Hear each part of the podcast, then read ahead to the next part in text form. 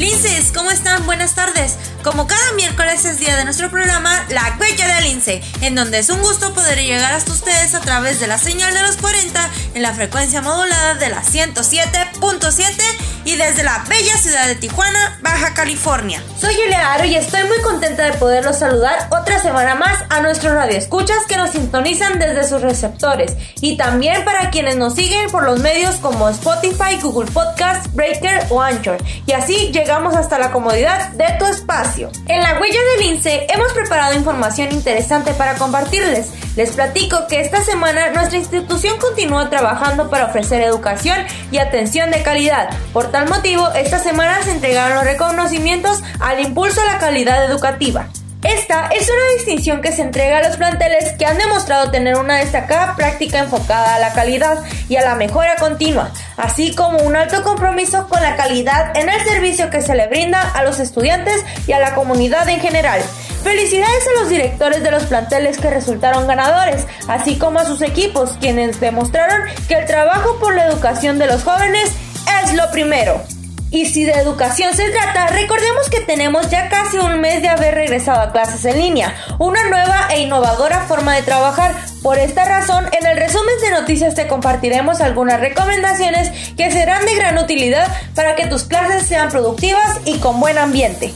Seguramente un material de apoyo importante que has utilizado en tus clases son las fabulosas guías didácticas.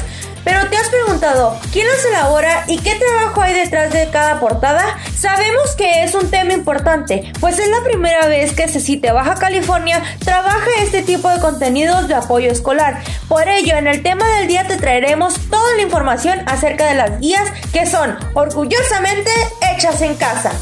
Cambiando un poco el orden de ideas y para abordar el tema de salud, les recordamos que esta semana nos encontramos en semáforo naranja y aunque algunas actividades económicas son permitidas, de acuerdo con la información de la Secretaría de Salud del Estado, debemos seguir cuidándonos y siguiendo los protocolos establecidos desde marzo que comenzó la contingencia generada por el COVID-19, ya que aún seguimos en riesgo alto. Además, este mes de octubre hemos comenzado la temporada invernal, por ello el Instituto Mexicano del Seguro Social, IMSS, nos ha compartido las recomendaciones para que toda la comunidad se sume a redoblar esfuerzos y evitar los posibles contagios, las cuales te las daremos a conocer más adelante. Así que no demoremos más, te invito a permanecer atento los próximos 30 minutos porque además de llevarte toda la información tendremos la entrevista con nuestro invitado especial. Muy buena música, aquí por la frecuencia correcta de los 40. Quédate con nosotros que ya comenzamos. Este programa queremos empezarlo con una noticia muy importante. Esta semana toda la comunidad Lince fue testigo del máximo premio que CECITE Baja California otorga a los planteles. Se trata nada más y nada menos que el reconocimiento al impulso a la calidad educativa. Pero, ustedes dirán, Elia, explícanos, ¿de qué trata el reconocimiento? Bueno, aquí les cuento. Impulso de calidad educativa se entrega a los planteles que han demostrado tener una destacada práctica enfocada a la calidad y a la mejora continua, así como un alto compromiso con la calidad en el servicio que brindan a los estudiantes y a la comunidad en general. Este año resultaron acreedores del reconocimiento los planteles Villa del Sol con el primer lugar, plantel Xochimilco con el segundo lugar y el plantel Altiplano con el tercer lugar en la categoría de mayor a mil alumnos. Mientras que la categoría de 500 a 999 alumnos fueron los planteles El Niño con el primer lugar, plantel Cachanilla con el segundo lugar y plantel Rosarito con el tercer lugar. Finalmente, en la categoría de 100 a 499 alumnos fueron seleccionados los planteles Lázaro Cárdenas con el primer lugar, plantel Centenario con el segundo lugar y el plantel Urbi Villas con el tercer lugar.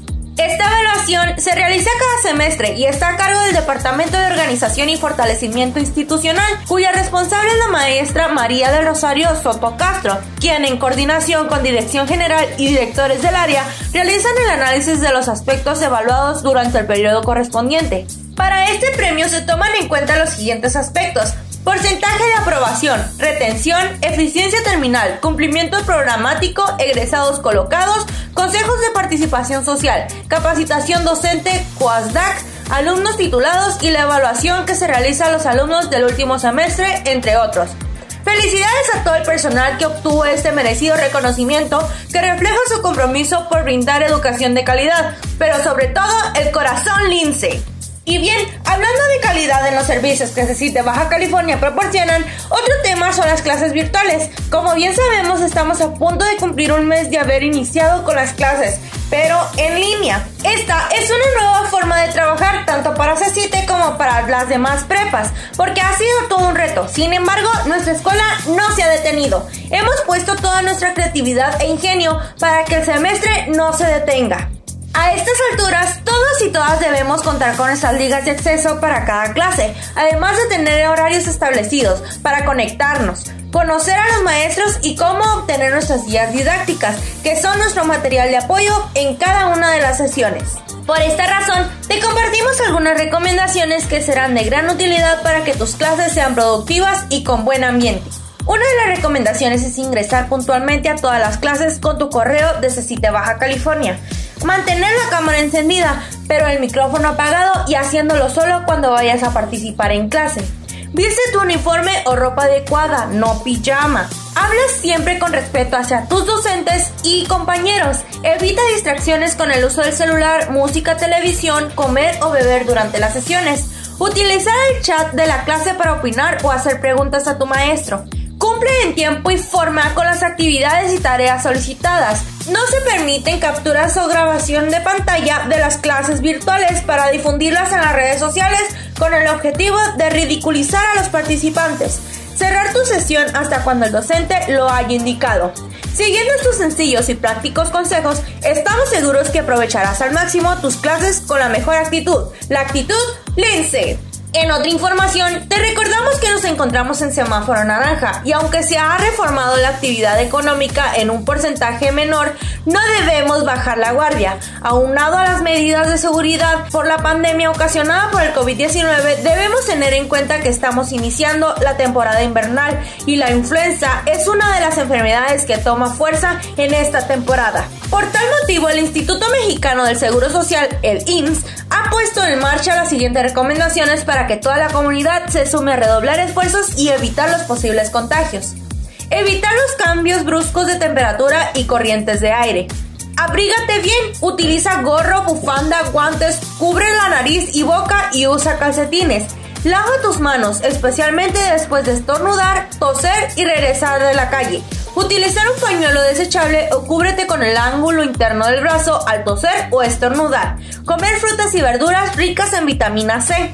Beber abundantes líquidos. Evitar tocar ojos, nariz y boca. Procurar descansar y manejar el estrés.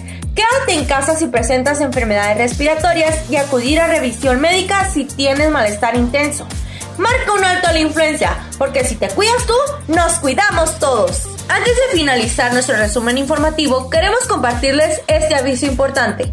Si eres estudiante de primer semestre, prepárate. El 15 de octubre a la 1 de la tarde deberás realizar el examen post-text accediendo aquí https dos puntos diagonal diagonal ingreso.cecite.edu.mx diagonal evaluación post-text. Ingresa con la contraseña que te proporciona tu plantel. Al finalizar la prueba guardarás el comprobante en PDF, lo necesitarás para entregarlo a tus maestros. Ten en cuenta que la fecha y la hora es única, así que prepárate, ya que no se repetirá. No lo olvides, este jueves 15 de octubre será la única ocasión, ya que de esta manera cumplirás con tu trámite. Muy buenas tardes, continuamos en La Huella del Lince. En esta ocasión les compartiremos un tema que es motivo de orgullo para todos nosotros. ¿Sabías que nuestros profesores y directores también los evalúan como a nosotros? Sí, solo que a ellos su calificación se le llama reconocimiento impulso a la calidad. Los ganadores de este año son Villa del Sol, cuya directora es la maestra Virginia Violante, Altiplano, que tiene como director al maestro Edgardo Escobedo, y Cachanilla, que tiene como director al maestro Christopher Díaz. También obtuvieron este distintivo los planteles Rosarito, siendo la directora la maestra Marisa Solís y Urbi Villas, cuya directora es la maestra Lupita Mesa. Ya les habíamos comentado en el resumen cómo se determinan los planteles que obtuvieron el mayor puntaje, pero en este segmento de entrevista les compartiremos lo que sintieron y cómo fue que consiguieron ser los ganadores de este año. Agradecemos la participación de los directores de los planteles ganadores que hoy nos dan su tiempo para compartir con nosotros su experiencia. Empezamos con Villa del Sol, a cargo de la maestra Virginia Violante, quien tiene años consecutivos ganando los primeros lugares. ¿Sabían que este plantel es uno de los que más matrícula tienen? Maestra, muy buenas tardes y gracias por compartir a la comunidad Lince el cómo sí se puede ser mejor. ¿Qué se siente ganar por sexta vez este reconocimiento? Para nosotros es una satisfacción y además un aliento para continuar haciendo nuestro trabajo como lo hemos venido haciendo, entregando con calidad, con resultados y pues lo difícil no es obtener el primer lugar, sino mantenernos en ese primer lugar. Sexto año consecutivo, un reto más cumplido y un próximo reto más complicado. Directora, ¿qué le recomienda a otros directores que deben hacer para mejorar los indicadores de su plantel? En la dedicación, el trabajo, la buena comunicación, el trabajo colaborativo de todos mis compañeros docentes, administrativos, directivos, el apoyo de los padres de familia, todo ese trabajo en conjunto y pues lógicamente también el apoyo de los alumnos en, cumplir con su trabajo, todo eso nos ha dado a nosotros la oportunidad de estar obteniendo este, este premio. Muchas gracias y felicidades. Pedimos ahora al director del plantel Cachanilla, Christopher Díaz, nos comparta su sentir al respecto. ¿Qué le parece este reconocimiento? Estamos muy contentos de haber logrado este reconocimiento a nivel estado con tan poco tiempo de estar trabajando en el plantel. Eh, sabemos que este es del esfuerzo incansable del personal docente, el personal administrativo, el esfuerzo que hacen los estudiantes, el equipo directivo y claro, los padres y madres de familia que siempre están ahí al pie del cañón apoyándonos. ¿no? Estamos muy felices de que el colegio a nivel estado haga este tipo de ejercicios, puesto que nos da una pauta de saber en qué cuestiones podemos mejorar.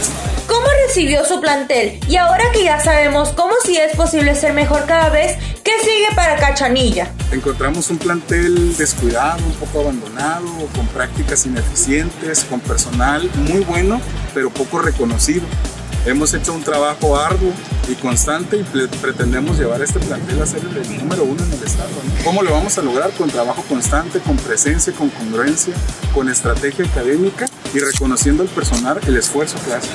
Muchas gracias, director. Para quienes acaban de sintonizarnos, estamos platicando con los directores de los planteles que obtuvieron los puntajes más altos en indicadores, que para nosotros son como materias, como porcentajes de retención, aprobación, egreso, alumnos graduados y titulados, estudiantes con libros que hayan cumplido la programación, que para nosotros es como hacer la tarea por dar unos ejemplos de los que hicieron bien y que gracias a esta evaluación hacen que el CECITE sea la mejor preparatoria del estado. Bien, seguimos con los directores. Le toca a la maestra Marisa Solís del plantel Rosarito que nos comente qué se siente ganar y cómo lo hizo posible. Muy buenas tardes. ¿Cómo se siente que reconozcan su trabajo? ¿Fue fácil conseguirlo? Lo siento como mío por ser parte del plantel, aunque como tengo muy poco tiempo como directora, pues no lo siento tanto.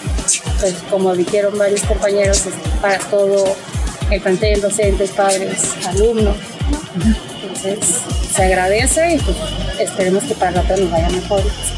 Pues con ayuda de todos mis compañeros, el equipo tanto administrativo como docente, padres y alumnos, buscar la manera de mejorar pues de todo un poco, ocupamos más comunicación, ocupamos más liderazgo, más este, compromiso, responsabilidad. Compañeros linces, el tiempo en la radio se va muy rápido. Nos quedamos con el pendiente de traerles a todos los comentarios de los ganadores. Así que cerramos este espacio con la maestra Lupita Mesa de Urbivillas, que recibieron el reconocimiento Impulso a la Calidad. Díganos, ¿qué se siente ser líder de uno de los mejores planteles del CECITE? Pues la verdad es una gran satisfacción eh, no nada más mía, sino de todo el equipo de, que trabaja con su servidora. Eh, es un trabajo de todos, eh, que semestre tras semestre luchamos por alcanzar los mejores indicadores para el plantel y sobre todo pues a nivel estatal. Pues es una comunidad empática, una comunidad comprometida, responsable, con todas las actividades que se realizan para beneficio de los alumnos, eh, para el trato también que se le da a los padres de familia, eh, con padres de familia muy comprometidos con la escuela para la mejora continua. Pues primero que nada, pues voy a, voy a hacer una reunión con todo el equipo eh, colaborativo del plantel, entre lo, lo, que son los coordinadores, el subdirector, el personal administrativo y docentes para darles a conocer pues este reconocimiento que nos hace el maestro Javier Santillán como director general de los CECITES y pues seguirles eh, eh, inyectando a ellos esa motivación para que podamos continuar eh, con mejores resultados aún todavía, con mejores resultados en los indicadores que más nos importan, que es abatir el, índice de deserción escolar y, y, subir más el índice de aprovechamiento y de aprobación con nuestros alumnos. Definitivamente es un gran reto porque aquí depende mucho del trabajo que se realiza en equipo, pero también del esfuerzo que realizan los maestros para con los alumnos.